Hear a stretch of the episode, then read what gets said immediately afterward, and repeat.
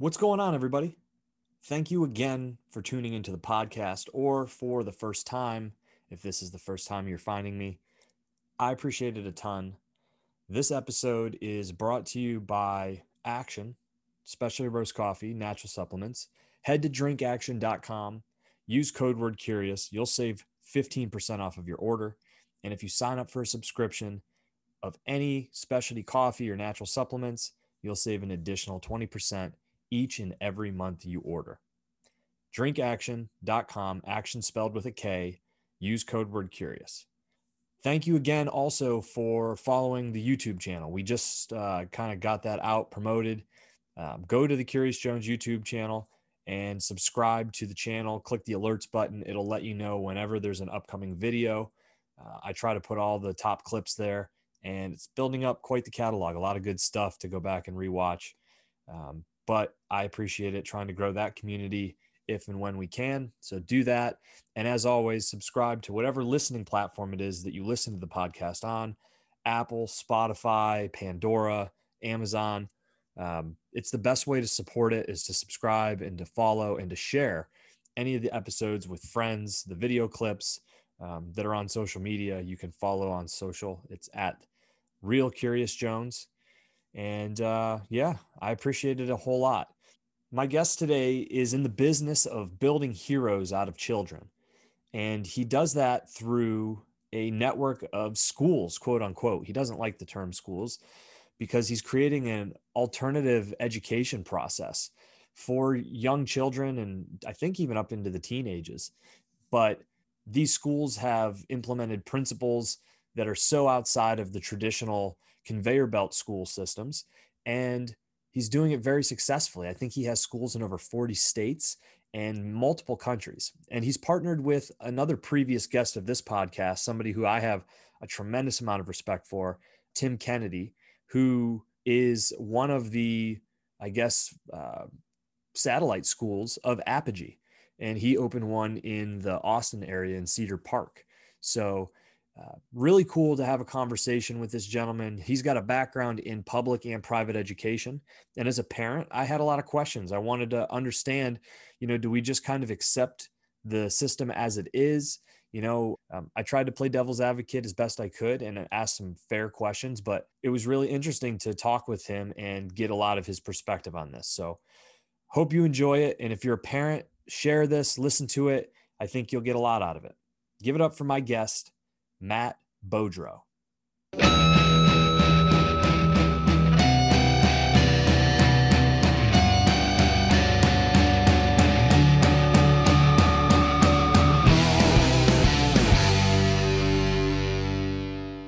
It's always it's always good to uh, talk with real people, though. That's the that's a sign of a real. You're like ah, I'm in the middle of everything. You're doing real stuff. I mean, I I mm-hmm. think we'll probably get to it, but I was really attracted to you and your page because you seem like you're a man of action. And mm-hmm. there's just a lot of people of inaction that are talking about action online and don't really have any experience delivering on it. So that was my first thing. And um, yeah, man, your page just pops up constantly for me and had other people similar to you on in the past, like Tim Kennedy. And I know that you guys share a similar message. I don't know if there's a connection there. We can certainly explore that, but yeah. yeah.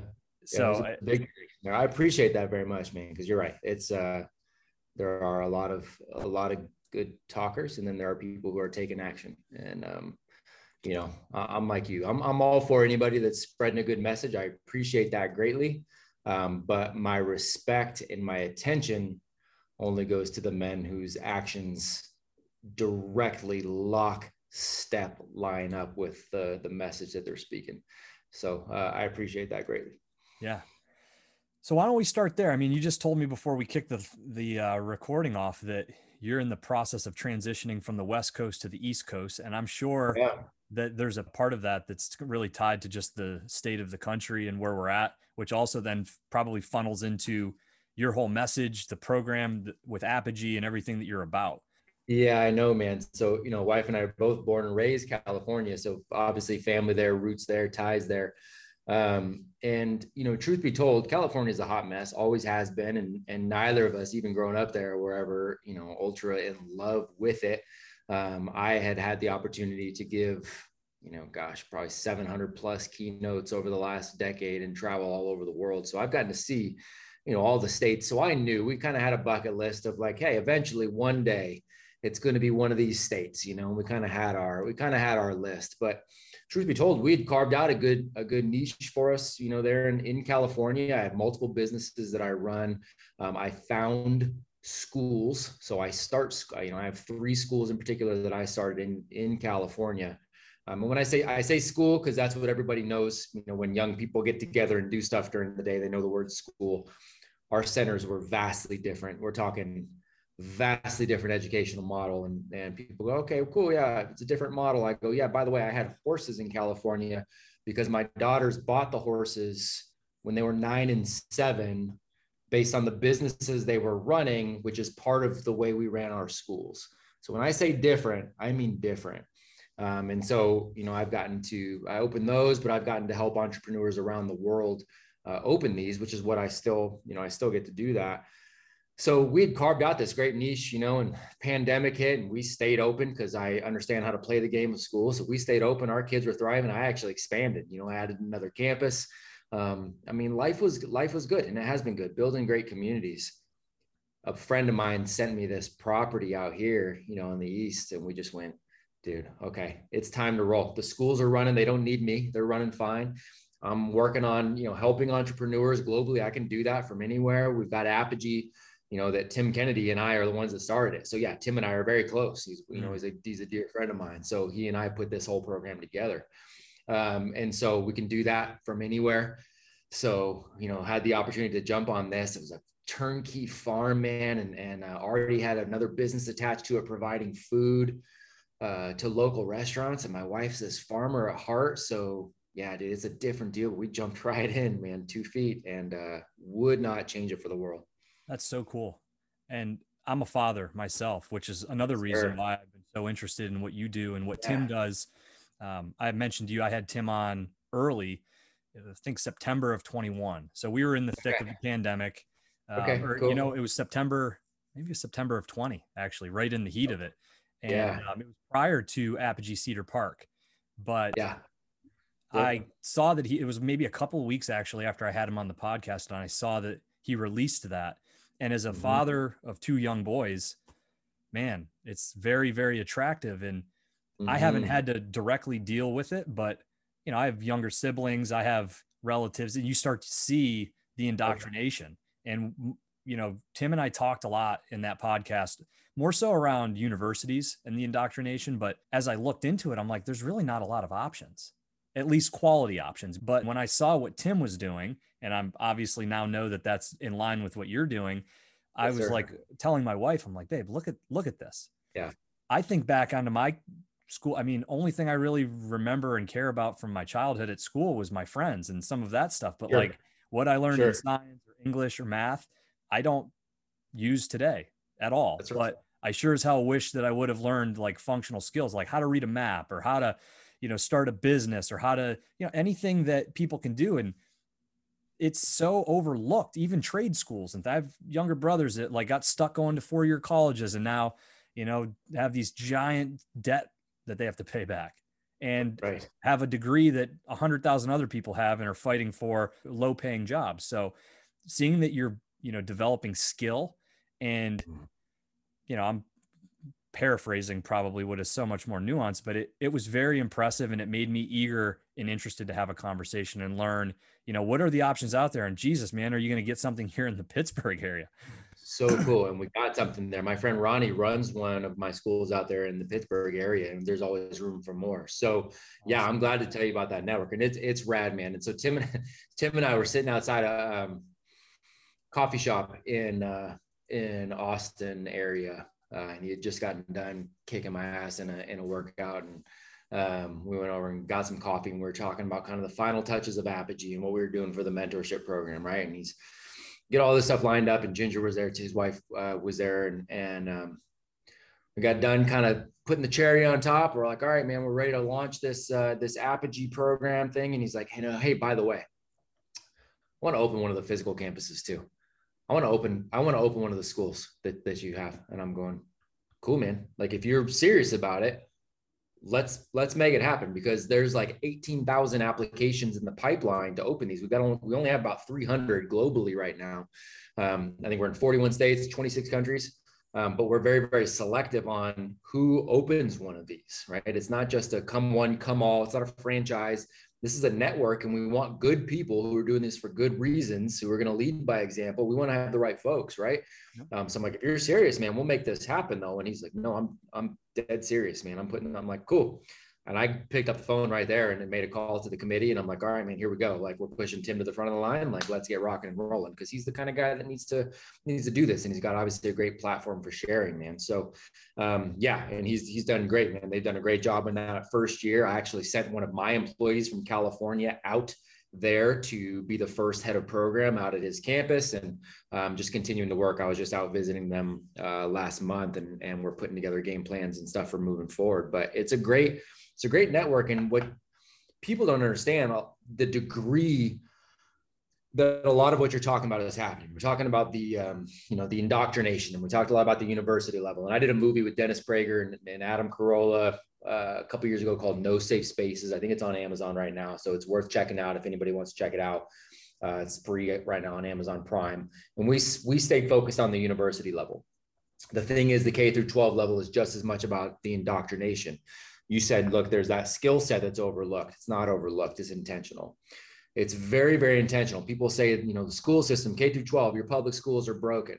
They're not broken. They're doing exactly what they are intended to do. Exactly. And people have no idea what that is because people focus on some of the things they should rightfully focus on. There's the indoctrination, right? And this has been a long tail game. So all this, you know, I told people 15 years ago, man, because I was in this, I was in the game. So I've, I've been in this game for two decades. And so I told people, you know, 15 years ago, hey, by the way, coming up soon, uh, parents are going to be labeled as terrorists if you fight back at a, um, at a at a school board meeting. We're going to have a very uh, trans agenda. We're going to have the very um, you know uh, uh, kind of a communist agenda. We're going to have a very divisive relationships around race. We're going to have very all of this has been a long tail game. And so I've been trying to tell people for a long time, we got to do something different um, for our kids because it's not going to stop, you know. And and so all of that is definitely worth fighting against, but it's the sneaky things in K through 12 too that, uh, you know, even going to like a private. Some parents are like, yeah, I pulled out and we're going to a private school. Well, if the system looks the same, you know, it's still that same K through 12 that you and I grew up going to well there's the sneaky habits of of obedience and the sneaky habits of outsourcing your thoughts and all of these things that really what it does is foundationally eliminates your sovereignty so that when you get done with that you don't know who you are you don't have self-awareness you don't have self-confidence. So it's not that you don't have skill sets that transfer over you don't have a mindset that transfers over. You have a mindset that's ready to be obedient for the rest of your life. And it's a big part of the reason we're in the trouble that we're in as a country yeah.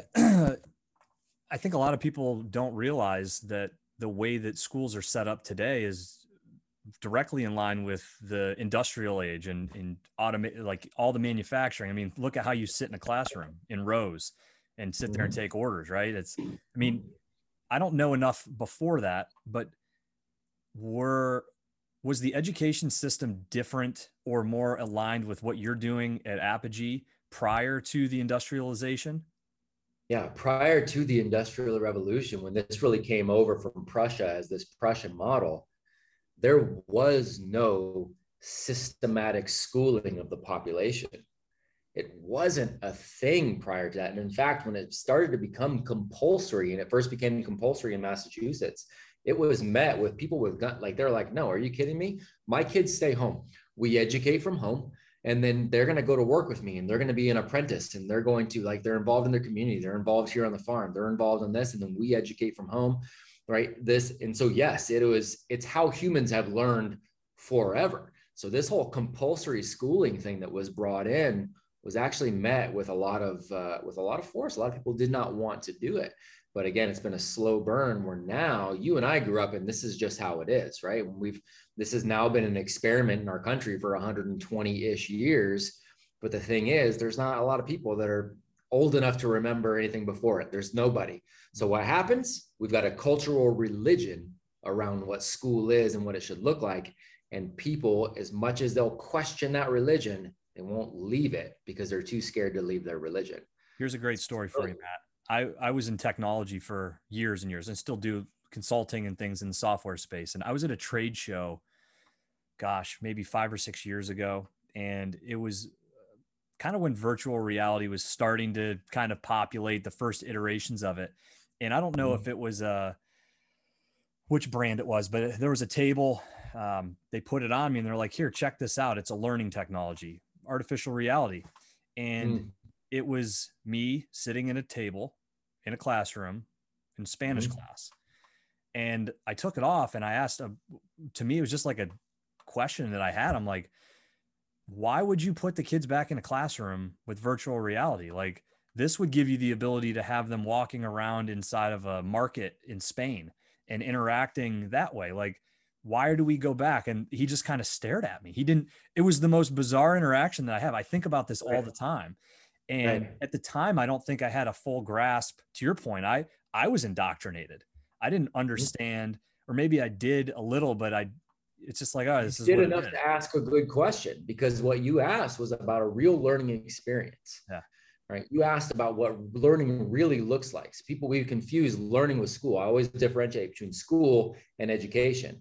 Education happens all the time. If you're growing, if you're doing anything, you're being educated. You and I are having, a, you know, we will be educated by each other on this call. I'm um, educated um, by my failures. And I, I think about school. School is like you're afraid to fail. I was petrified to fail. I didn't. It says don't fail. Don't fail. It says don't.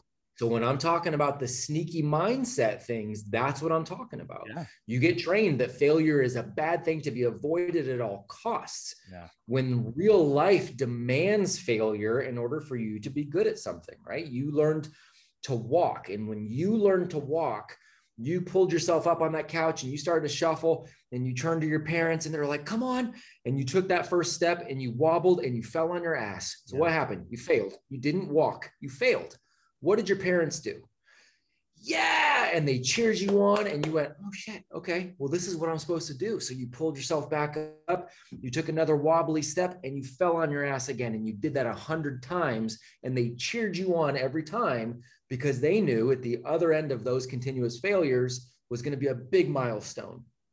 That's how learning actually works. You're a jujitsu guy.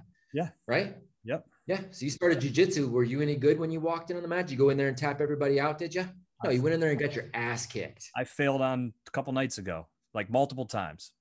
All the time. All and that's part of learning, right? You do that to get better. Whereas school says, oh, if you want to be good at jujitsu, here, come sit down in the classroom. Let us tell you about jujitsu. And and then tell you you're good at it. No, you got to go actually do it. It's how humans have always learned. School is not learning, school is a system, and it's a system of obedience. Was it implemented, this Prussian system? Was it, and I'm trying to play devil's advocate, right? Sure. Everything is in context, right? So it's like we're in this point in time, we're going through war, we're mm-hmm. going through this industrial revolution yeah. Was it wishful thinking and was it done? Was it, uh, try, I'm, I'm struggling for the word, but I guess my point is, yeah.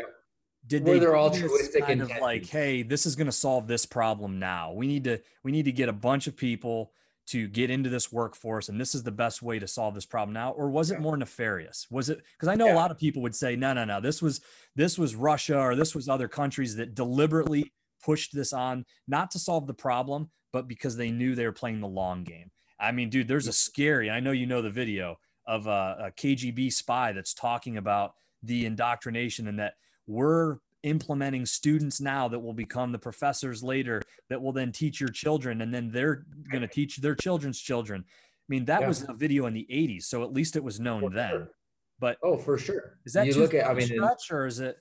I mean, if you look at, I mean, I think when did Klaus, uh, this guy wrote uh, The Naked Communist? When was that written? In like the 50s or 60s. And it lays out this same thing get control of teachers' unions and get like, so it, it has been a longer tail game. And their plan, specifically with education, has gone seamlessly. I mean, it is exactly where we are now. The unions are controlled um, by a very, you know, communistic regime. Um, so we're definitely in that place you can argue both sides. And what I always do is when we start talking about the historical component of this, um, you can argue both sides of the coin. You can argue that, look, it was serving this purpose because we were going to the Industrial Revolution. It did, for a small amount of time, give people the opportunity to gain jobs that other people weren't able to gain. Um, and, and I won't argue with that. But you can also argue the other side, knowing the men that brought it over, knowing the Rockefellers, you know, initially taking this over and really pouring into you can you can argue that both are true. Um, honestly, you know, there was it served a purpose, but it also served a purpose for this longer tail game. I always recommend people go read uh, anything by John Taylor Gatto, G A T T O. Um, John was a phenomenal educator, phenomenal human, passed away a few years back. Um, but one of the greatest educators this country's ever seen. Most teachers have never heard of him because if you read any of his stuff when you were training to be a teacher, you'd leave the profession. Um, so teachers don't know who he is, but I ask people to read him. He's much better of a historian as far as this goes than than I'll ever be or ever care to be. Mm-hmm. Um, but you can argue both sides of that. Yeah, and I think it's scary because I see a lot of the same similarities with today and COVID, right? Or sure. whatever hot topic, but COVID especially.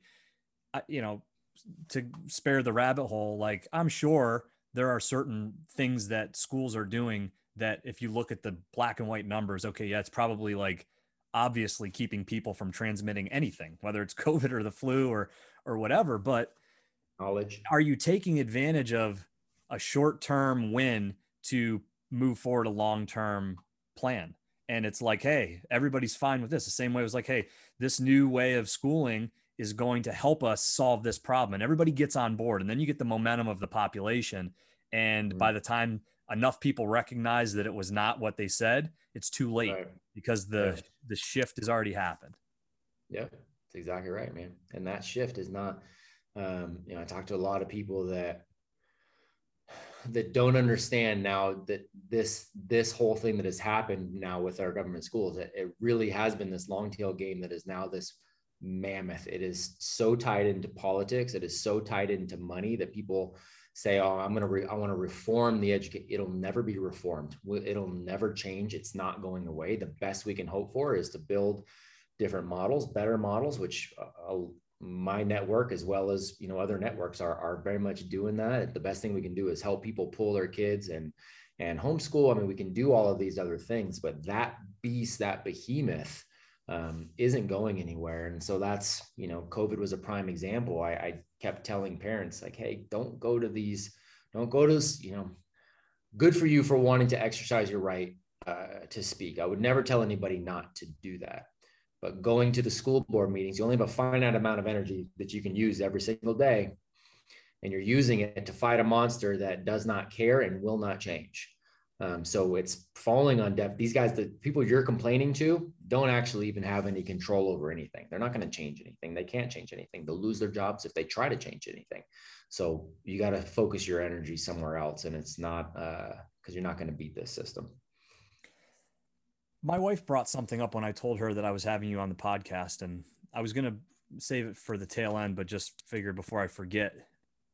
I don't know enough about the type of benefits or um, like if you're a teacher can you get your loans forgiven like I, my wife said that there's a lot of different ways for people who are public servants to get their loans forgiven which yeah. on the surface seems like a really good thing like oh awesome we have people that are putting in public service and then we're going to g- give them an education.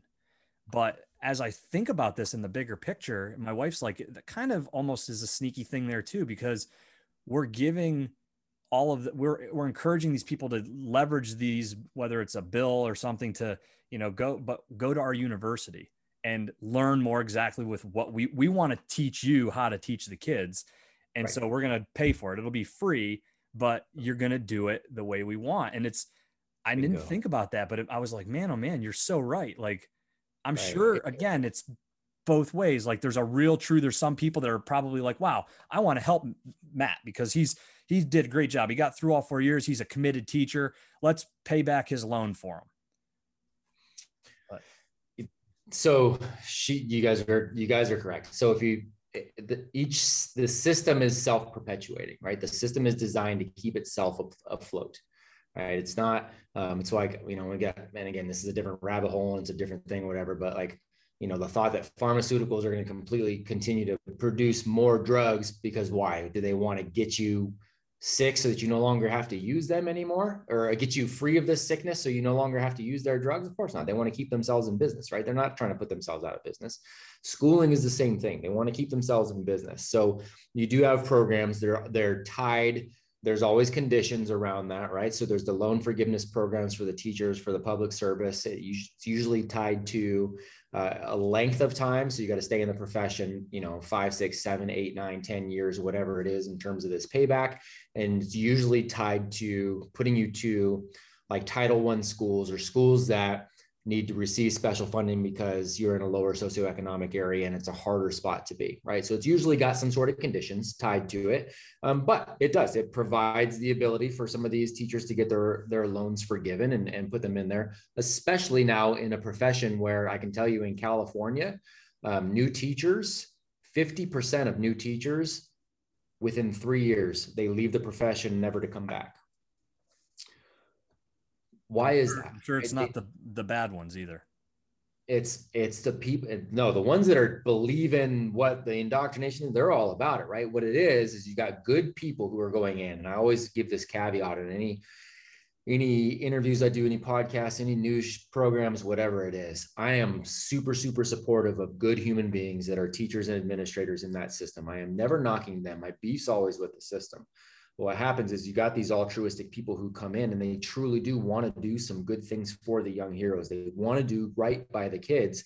And then they start to realize what the system is really about. They start to realize the handcuffs that are placed on them early and they're really tight and they're really restrictive. And they start to see what all the agendas are. And they're like, look, I'm not serving kids. Um, I'm not, I'm a, I'm a prison guard in a, in a, in a prison. Right. And that's not what I signed up to be is that. And so I'm out. Um, and so those programs are tied to, you know, hey, longevity, you stay in, stay in and fight through all of this kind of stuff, and then we'll pay back your stuff. But it's exactly what that is, is to perpetuate that system. If you, you know, I understand there are some kids who have a horrible home life and school, because I've worked in these schools in the public arena. School ends up being the most positive influence they've got during the day, right? Because they have adults there who really do care um, and maybe when they go home, that's not the case. So I get that. And that's a good thing. The rest of it's not a good thing, right? Any any lie to be believable has to be somewhat intertwined with the truth. Hmm. And and that's what school is, right? There's the truth of, yeah, some kids have shitty parents and have a really bad home life. And when they get there, there are adults there who genuinely care about them. You bet. They're also not allowed to do the things that the kid probably needs most. I know I got in trouble because I was trying to help young men in schools that I was working in. And I was told, hey, you need to get that kid's algebra scores up. And I'm like, he doesn't need algebra. He's being told to sell drugs from his porch when he gets home and he's, you know, his parents are in gangs. He doesn't need algebra he needs a completely different set of skills to give himself an out right? And it's not fucking algebra. So it's you know there's there's all that stuff intertwined. It's such a nuanced conversation man and it makes it so flipping hard. And the hardest part of what you know i do with my schools or tim or any of the other entrepreneurs that i help you know in our network the hardest part of any kind of privatized educational experience is the fact that it costs right and so we also want to make it more accessible to you know young people who can use it just wouldn't have the the means to get there yeah that was what i was going to ask you is how does this scale because as i hear this it's those are the yep. barriers right like it takes yep. at least today it would take a parent like myself to number one agree with what you're saying and then yep. agree enough to take the steps to pull their kid out of school find a reputable place to send them that's in line with their principles and yes. you know to your point there's a cost associated with that so how does that scale when we can't even get a public school system in an inner city to work yeah. properly or be funded in a way i mean i can't imagine that you know parents in inner city chicago unfortunately have the time wherewithal uh, to to deliver the type of right Right. It's so hard, man. So it's a multifaceted approach, you know. So it's the first you got the cultural narrative, which we're fighting against, which is part of what you know I get the honor of doing every day is talking to cool people like you and going on different shows and um and working with potential, you know, even our call today is sandwiched between um, somebody in LA earlier today, somebody in Louisiana later, and then I go to somebody in like Nebraska or something. They're looking at doing this, like building these kinds of schools in their community, right? So creating more of these campuses, campuses, a big part of that is shifting the cultural narrative around what education looks like. There's never been a better time for it. People are questioning it more than they ever have. But more importantly, going back to what we said at the very beginning, there's more and more parents willing right now to take action than ever before of pulling them out, right? The shift just last year alone of parents pulling out of public schools was a greater percentage of humans than has ever happened since we since you know we started making these schools compulsory. So we've got people willing to take action. So that's great. So we've got to shift that cultural narrative. But then we have to address the cost factor. So those schools in inner city Chicago, I guarantee you their cost per student, like how much money they are being funded and how much money they spend per student is astronomically greater than the money we spend per student on our campuses. Astronomically they're just getting fed by the by the government but they're spending a whole lot more to get a whole lot less of a return. So a big part of the way we build our schools is we are really working on getting our campus costs down to 1500 to $2000 per learner. That's the cost now it doesn't mean that's what we have to charge in tuition but if that's the cost we can get our stuff down that low and we've got families that can't afford to spend the $10,000 tuition, right? To take care of some overhead. It gives you a little bit of that buffer too, where we can start to scholarship, right? And so we can start to scholarship young heroes. And as the more we get this word out there, we do have some very generous, you know, donors in the community now that are starting to see what we're doing. And they're like, hmm, okay, what could you guys do with X amount of money? You know, we just started, we just opened up the Apogee Strong Foundation. The foundation is a 501c3 explicitly for this. This will go to help young men either enroll in a mentorship program like Apogee Strong or enroll in uh, these kind of campuses when they wouldn't normally be able to afford it, right? So it's all of those things in a long tail game. So maybe walk me through what could a parent or a child from whatever perspective expect in an Apogee school? Because I think we all know yeah. to, a, to a degree what the typical experience is like, right? Yeah. So everybody knows the typical experience. We all went to the conveyor belt schools, right? So, you know, most public, most private schools are, are the same thing So when I've got parents that are looking at our schools as far as the physical campuses, and again, the mentorship program Tim and I have right now is specifically met, good men pouring into young men. Our schools are K through 12s, young men, young women, right? We're serving everybody. So I want, I always want to make it clear because um, with the similar names, it, it, people get confused, understandably. Um, what I tell parents from the get go is that the ideal day at one of our campuses is that none of the adults show up, none of the kids notice, it doesn't matter, nothing changes, and they still run the day like a Fortune 500 company.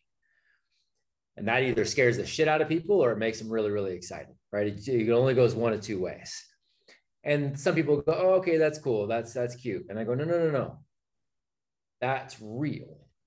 I've had I professors from, you know, I got professors from Stanford University and from UC Davis, and we had professors from UT, and we had professors from Nebraska, and we had professors from NYU. We've had all these guys come visit our campus, and I go, okay, watch this.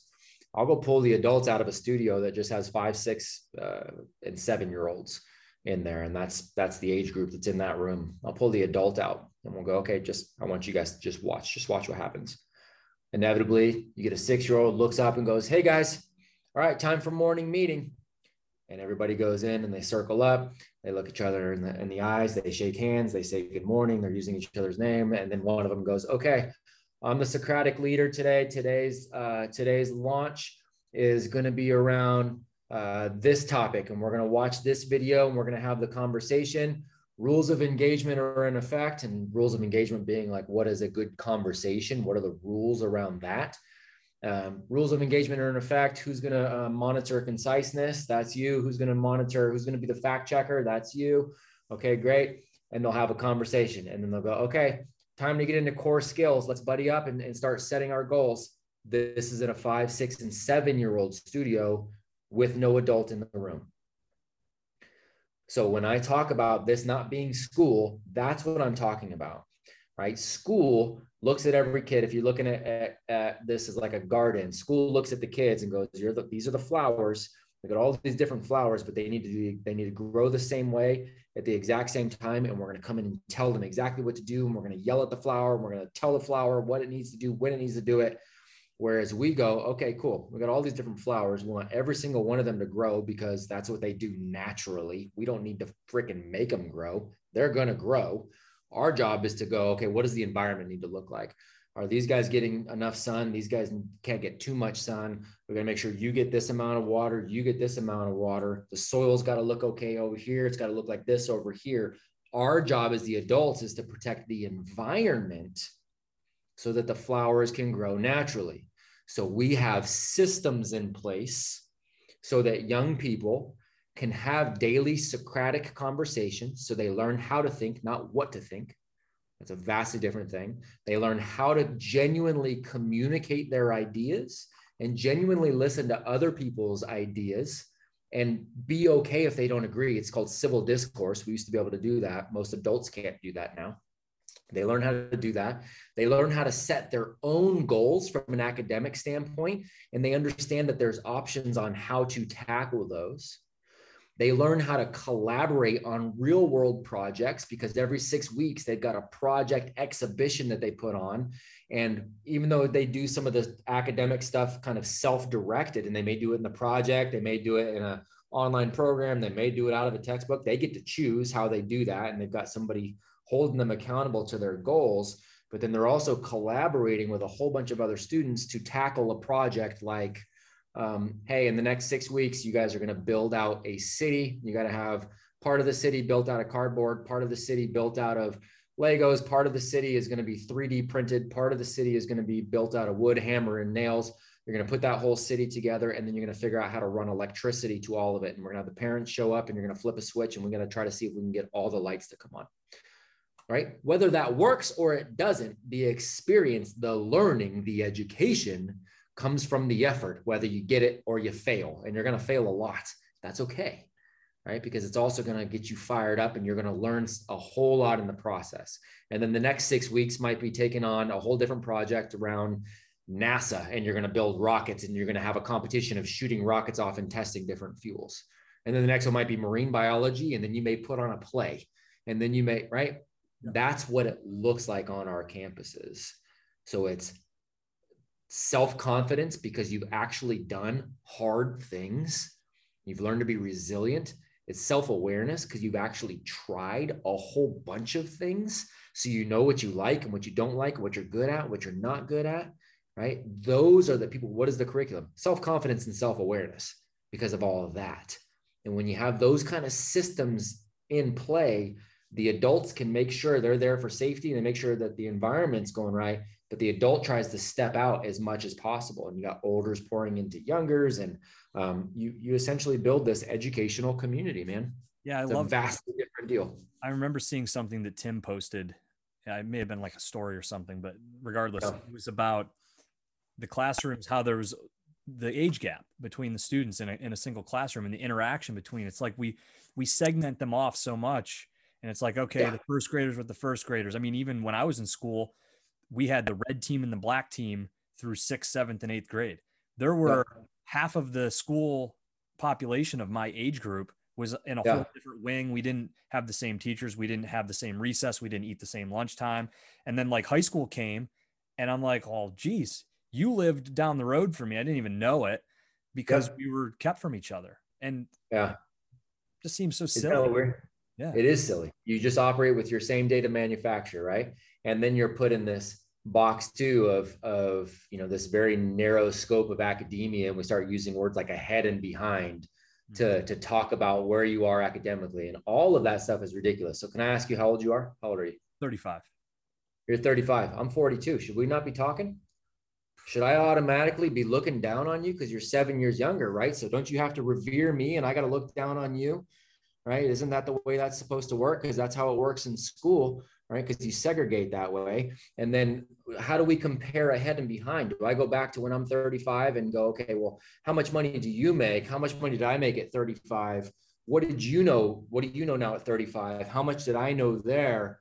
Uh, who was ahead? Who was behind? None of those things are real None of those things are real, but we train our young people, thus training our parents as well, to think that that's real.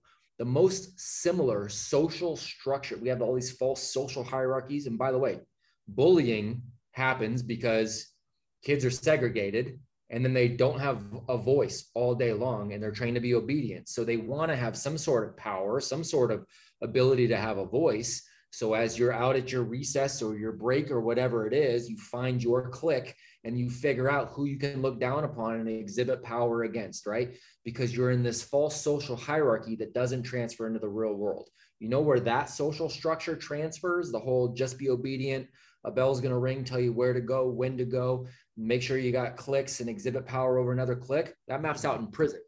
Bingo. That's the only place. Right? It doesn't transfer over into real life. So the thought that when people parents are like, well, what about, you know, if they don't go to public school, what about socialization? I'm like, that's what you're socializing for, is that. That doesn't transfer. That's garbage, you know. And so it's again, it's one of those sneaky things. It's not just the indoctrination piece, it's the entire structure doesn't transfer over to real life. Our schools are vastly the opposite. Everything transfers you said it in a different way, but I'm always brought to think about this. I think it was a meme my brother sent me. It was a picture of a giraffe, all these animals, and it was like, if you judge a giraffe on its ability to fly, it'll fail every time. Bingo. Right, but it's it, yeah, and it, you you nailed it, man. As an adult, like it all becomes so much clearer because those all those guardrails, those guide rails, they disappear. They're not relevant. And I mean, I think some of us are fortunate enough that even through the indoctrination we keep ourselves tied to reality enough that you kind of get back in the real world then you're almost frustrated that i just went through years and years of bullshit. Like that's kind of how i was. I didn't grow up in a household where my parents were like you know they were like happy to send me to send me to school. Like you're at daycare. Like yeah. it's just the, the way yeah, yeah. you know they're a product of the environment. But yep. you know now i look back on that and it's like i don't fault them but man i wish that there were different options available and there were friends or i should say kids my age that I'm now friends with that were homeschooled. And at the yeah. time, like my friends and I thought they were weird. It was like, wow, they're homeschooled. Like, what's up with them? Yep. What is their yep. and now? I mean, I like I said, I have a two year old. He'll be three here in a couple of months, and yeah. I'm fortunate. I think I live in a fairly good school district, all things considered. But that's just measuring it against the status quo. It's not when I take it back. I should. It's not how I should be measuring it. And yeah. I've worked in I've worked in gang infested areas of California and I've worked in you know ridiculously wealthy areas of California. I can tell you this right now.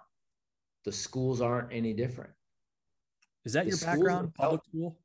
I guess I should yeah, I was early on. But. No, that's all right, man. That's fine. Um, so yeah, I mean, I Yes. Uh, yeah. Coming out of college, I had no idea. I was actually going into the Secret Service. I ended up turning that down. Um, and that's a whole nother story in of itself, but had no job. So I worked, you know, odd jobs after graduating college, trying to figure out who I was, where I was going to go. I ended up at Stanford University, uh, working there for a long time and started to see the game of schooling there naively went, okay, well, why don't I start working from the ground up? So went into public schools after that. Was a public school teacher and a public school administrator, uh, and then private school teacher, private school administrator. Realizing it's the same thing, same pig, different shade of lipstick, uh, which is why I left all of it to to open the schools that I do.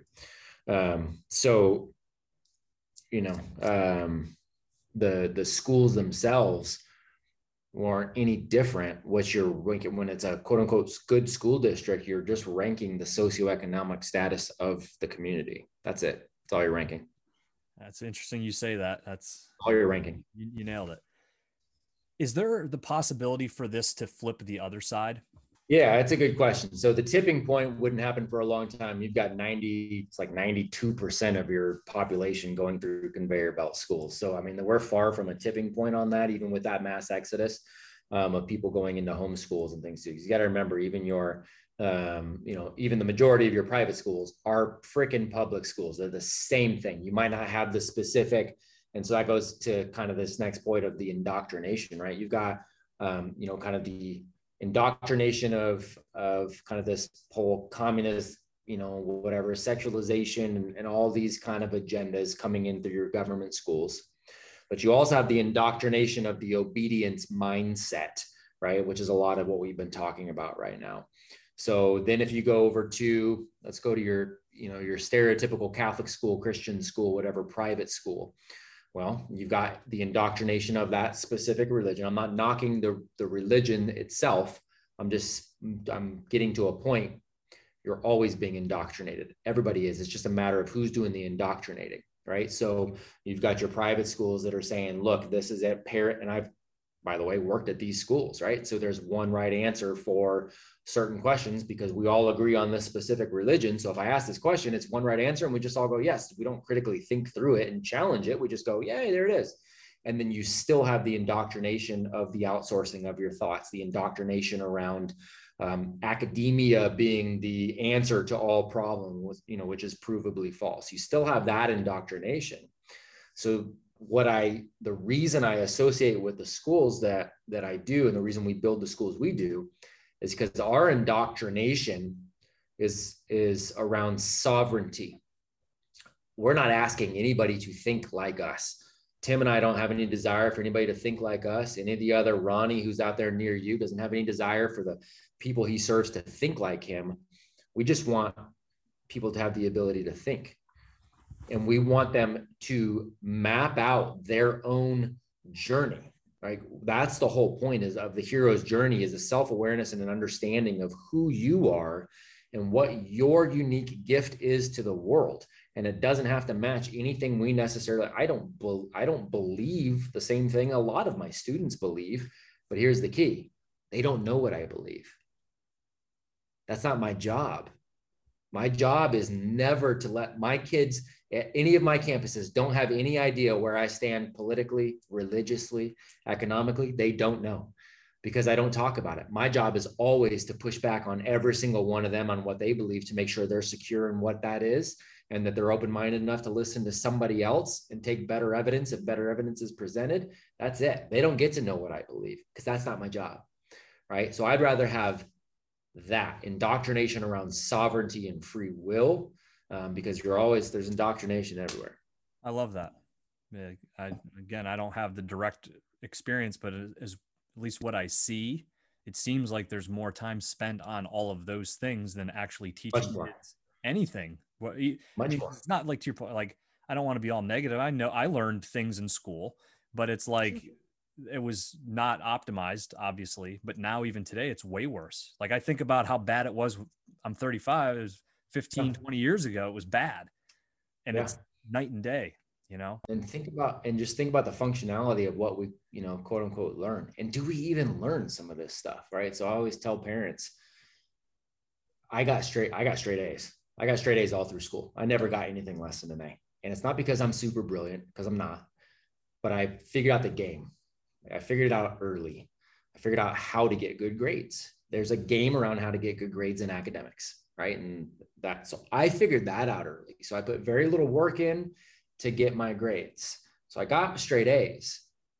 But I went back to prove a point. I run multiple businesses right now that are, you know, seven and eight figures, right? I went back and took a, a standardized math test about two years ago. And it came back as a quote unquote sixth grade math level because I don't use that specific type of math. So did I learn it?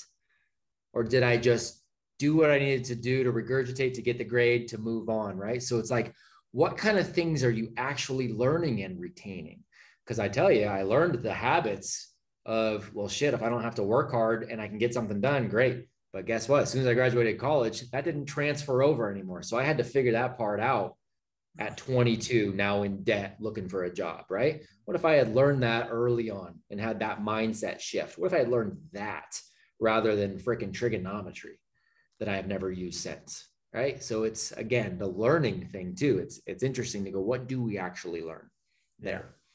I grew up in a really small town very conservative yeah. northwestern Were you in, in pennsylvania? Okay. Yeah yeah town called bradford pa small little okay. town on the uh, new york pa border. Um, okay. i actually got to give a shout out to uh, mr steve kloss and patty alexis so mr kloss was my history teacher miss alexis nice. was my english teacher Yep. Was in seventh grade. Okay. The first or second, maybe it was the beginning of the second marking period. I got asked to participate in this project. It was a Civil War project. So we had a um, a cemetery in our town that was had a lot of Civil War veterans that yep. were buried there, and I don't know. I actually would love to go back now and have a conversation with both of them to understand like what was going on. But there was like 20 of us that they picked for whatever reason to lead this project. And like thinking back on it, now you're really like kind of making me reminisce a little more. I didn't go to any of my regular classes the whole like second, third, or almost all of fourth marking period of seventh grade. We would go to yeah. the teacher's lounge after roll call in the morning and announcements. Yeah. And we would research all of these people.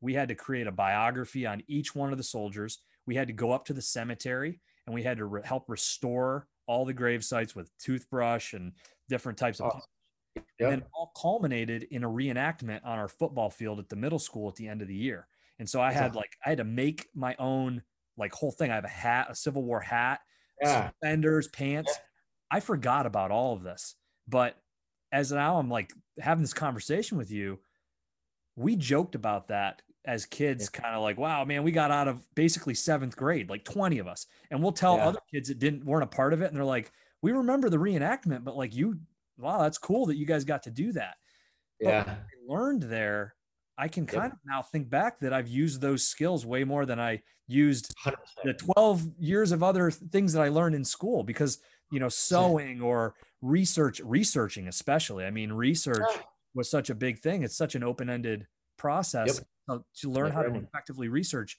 but to know that there was this end game that we were all working towards. I mean, that was beautiful. And I, I don't think I've ever mentioned it, but like, hey, shout out Mr. Kloss and Miss Alexis for, for sure. or at least like doing that and embracing it and the school district for even allowing it to happen. I mean, they pulled 100%. us out like the Landmark Society weekly to do research. Like it was, it was a really cool experience now that I think about that. See, that's awesome, man. And I love to hear that and definitely shout out to them um, you know there's there are more and more restrictions what one thing that it was at least good when you and i were going through um, you know uh, kind of this conveyor belt school model is is the teachers at that point did have more intellectual freedom you know and i've gotten pushed gosh man i've gotten a lot of pushback um, from some of my older teachers so like teachers that i had you know 25 years ago when i was in high school that sounds so old but when i was so 25 years ago in high school um, and teachers at that time that were like on the verge of retiring and they were old, right? So now they're in their they're in their 70s and 80s and they're like, you know, reaching out to me on social media or whatever. And they're just like, I can't believe the way you speak out against schools. It's nothing like that. I'm like, well, actually, it wasn't this bad when you were there. You had more intellectual freedom. I get it. And you did a great job with it. I'm so grateful for the experiences I had there. I'm talking about now the handcuffs that are put on even more now. I, I won't argue that that was the right system then because it wasn't. But when they do things like you just described, that is valuable.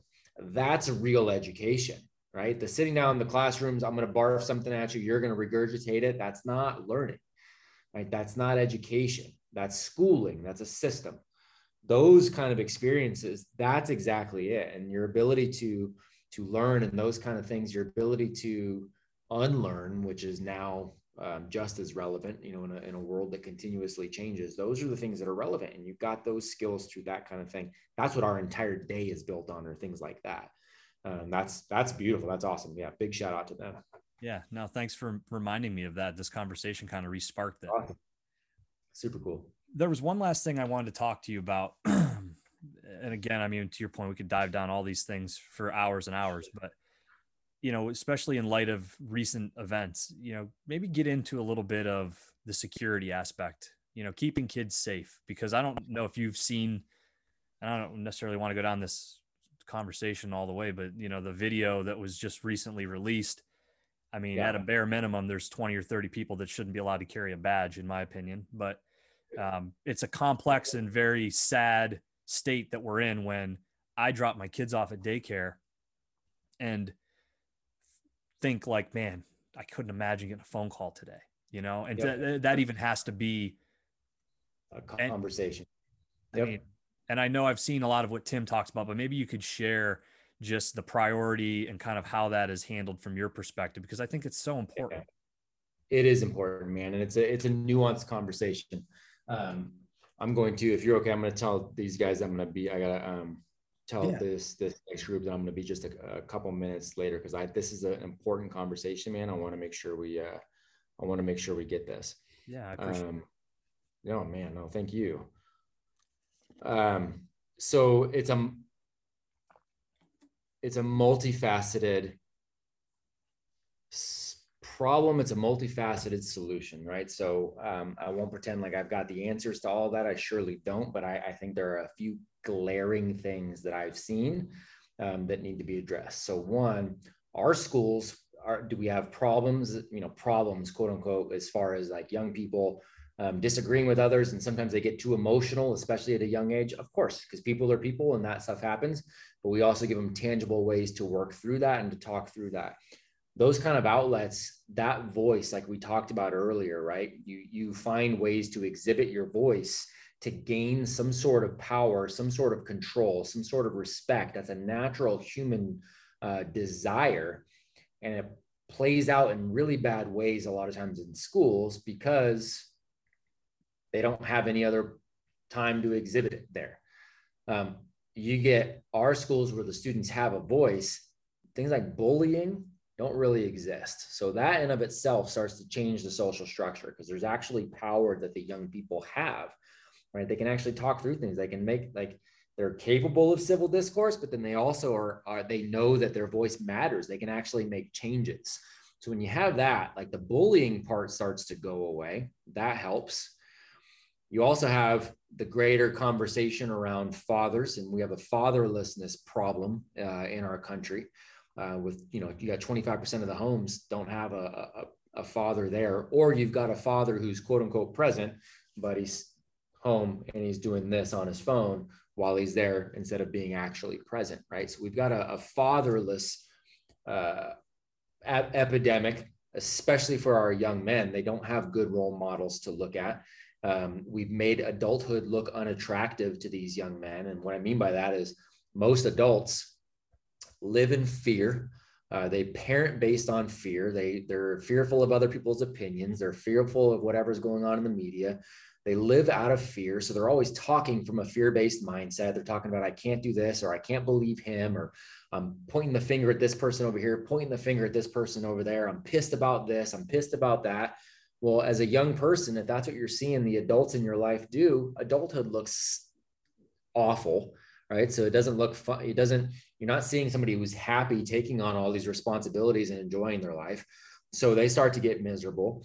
And then what happens is we give our young men, uh, especially, we give them distractions instead of responsibilities. So young men really need, not only do they need these role models and need mentors and they need good fathers showing them what a good man looks like, but they also have this innate desire to go out and slay the dragon, right? We want to go rescue the princess. We want to go, we want adventure, right? Those things are, are in there. And so if we're not fostering those and really fostering that aggression in a really good way, it can go sideways, right? If they don't have good physical outlets to let that go, if they don't have chores and responsibilities they're taking on and experiences that they're taking on that, that help check off the need for adventure, they're going to find it in other ways. So how do they find it? Well, a lot of times they find it in things like video games, um, which that's why I don't like video games. It's because they're sneaky in the way that you know school can be sneaky. You don't think about the fact people go, oh, they're wasting their time on that, or oh, no, they're making friends. What they're doing is they're checking off their need to have accomplishments and adventure. And they're checking it off in a virtual realm that's not actually doing anything. So then the real life kind of pales in comparison. So I got to do something greater um, than that to make it even cool, or I just do nothing at all because I'd rather just play the video games. Both of those things are dangerous, right? So you put those in a dangerous space. One of the most under talked about ways that we distract our young men that I think plays in directly to this conversation about what just happened in, you know, in Texas and continues to happen is, well, we put them in school because school's the religion and school teachers are talking, okay, you got a five year old boy, six year old boy that doesn't want to just sit down and behave uh, because he's a five year old boy who wants to get out and just freaking run around. And so we go, oh, well, he's got something going on. He's got a disability. Um, we need to medicate him and we need to do that now. And we get our five and six year old young men on low grade methamphetamine. And now they're on prescription drugs for the rest of their life. And that's one of the things we don't talk about with all of these mass school shooters. They're all on prescription medications. They're all on some sort of ADD, ADHD, SSRI. And, you know, people come to me and go, well, you're not a doctor. And what are the statistics? I don't give a shit. Um, I, I don't because I've been in this. I don't, I don't care. I've been in this game long enough. I've seen these prescription meds handed out like candy to our young men, and it's never served them well. Um, and I think that's a giant part of the issue too. Yeah, no, I'm I'm so glad that you hit all of those, right? I mean, you could ask 100 people that question and they'd say we need to get guns off the street. I knew that wasn't going to be your answer, but it is I'm all for making sure that a psychopath like the one in Texas doesn't get his hands on a gun. I think that can be that can be done without restricting everybody else's freedoms. But I'm more curious as to your point like what are the things that are creating these monsters to begin with? and how do we what made him a psychopath in the first place yeah i mean that's that's that's a real i mean with any problem you got to go to root cause and like okay great then once we understand that then let's start triaging all the other things and figuring yeah. out how do we make a, a safe environment but it, i'll leave with this man like i'm the oldest of four boys my mm. parents went through a divorce um, when i was actually in high school and mm. it was mm-hmm. it wasn't a pretty one uh, i have a younger brother that's uh, 10 or 11 years younger than me and uh, thriving now, doing so much better. And actually, the family, it's funny, my mom and dad get along better now than they did when they were married and even going through a divorce. Go figure. Yeah. But I know when I grew up, I had more discipline. I had my dad there all the time. I had all, all the things that you just talked about, you know? And then I think about 11 years later when my brother was going through grade school, middle school, right? Developing social media, mom and dad yep. separated, yep. lack of confidence. He didn't have, you know, you mentioned video games. Uh, like I was in baseball, football, basketball, soccer, two sports sometimes in one season. Parents going crazy, traveling here, traveling there, riding with your friends' parents because mom and dad couldn't go to the game, figuring yep. it out. Like my brother and I were talking the other day. I had to like call my friends and be like, "Yo, can your mom and dad give me a ride to the game tonight?" And if I totally. didn't, if I didn't call, my parents weren't calling them for me. I wasn't going That's to the right. game. But my right. youngest brother struggled very hard and they pumped him full of Ritalin and all, all kinds of stuff. And now he's he's got he's kind of on this wavelength that you and I are speaking with. He's very yeah. much like, you know, separate himself back. He's very much a mindful person, what he puts in his body, yeah. what he puts into his brain. And it's been a transition, but to your point, he had to work really hard to get there. But and it's like how many kids don't? And I see that stark difference. We're from the same genetics the same blood. Right. The experience right. that we lived, albeit very similar, was different in a couple of very key ways, and it created two very different people at the at the culmination of high school. You know, like that. Totally. So, I'm very totally. very grateful that you, you brought that all up and everything that you're doing. I'd love to have more of these conversations with you in the future as I continue to explore parenthood and as you get settled in, in North Carolina.